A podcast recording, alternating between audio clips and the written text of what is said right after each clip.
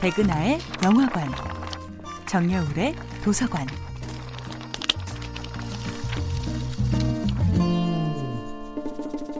안녕하세요. 여러분과 아름답고 풍요로운 책 이야기를 나누고 있는 작가 정여울입니다. 이번 주에 만나볼 작품은 제임스 매튜베리의 피터팬입니다. 피터팬 이전의 아이들은 어떻게 묘사되었을까요?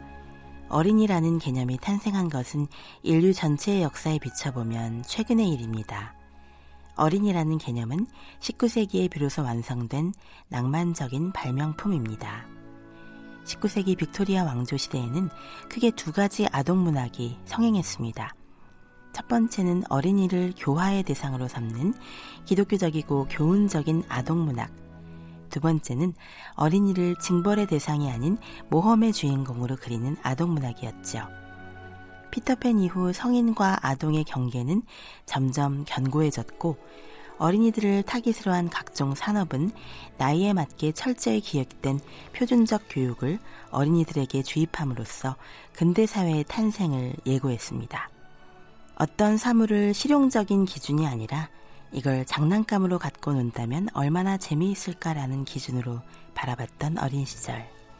피터팬을 읽으면 우리가 길을 쓰고 제대로 된 어른이 되기 위해 가차없이 버려야 했던 가치들의 서글픈 목록이 떠오르곤 합니다.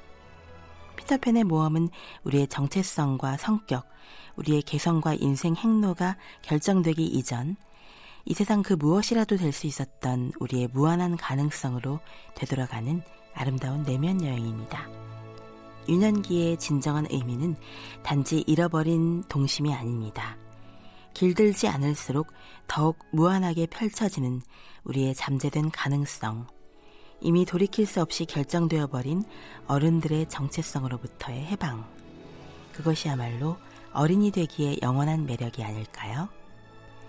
언제나 엄마가 창문을 열어놓고 자신을 기다려줄 거라고 생각하는 웬디에게 피터는 말하지요.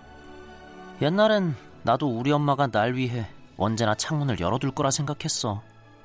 그래서 난 밖에서 오래오래 지내다가 집으로 돌아갔지. 하지만 창문은 굳게 닫혀 있었어. 엄마가 날 까마득히 잊어버린 거야. 게다가 내 침대엔 다른 남자애가 자고 있었어. 피터팬에게 가장 필요한 것은 완벽한 교육이 아니라 마음껏 사랑받을 수 있는 자유, 마음껏 뛰어놀 수 있는 자유가 아니었을까요? 정여울의 도서관이었습니다.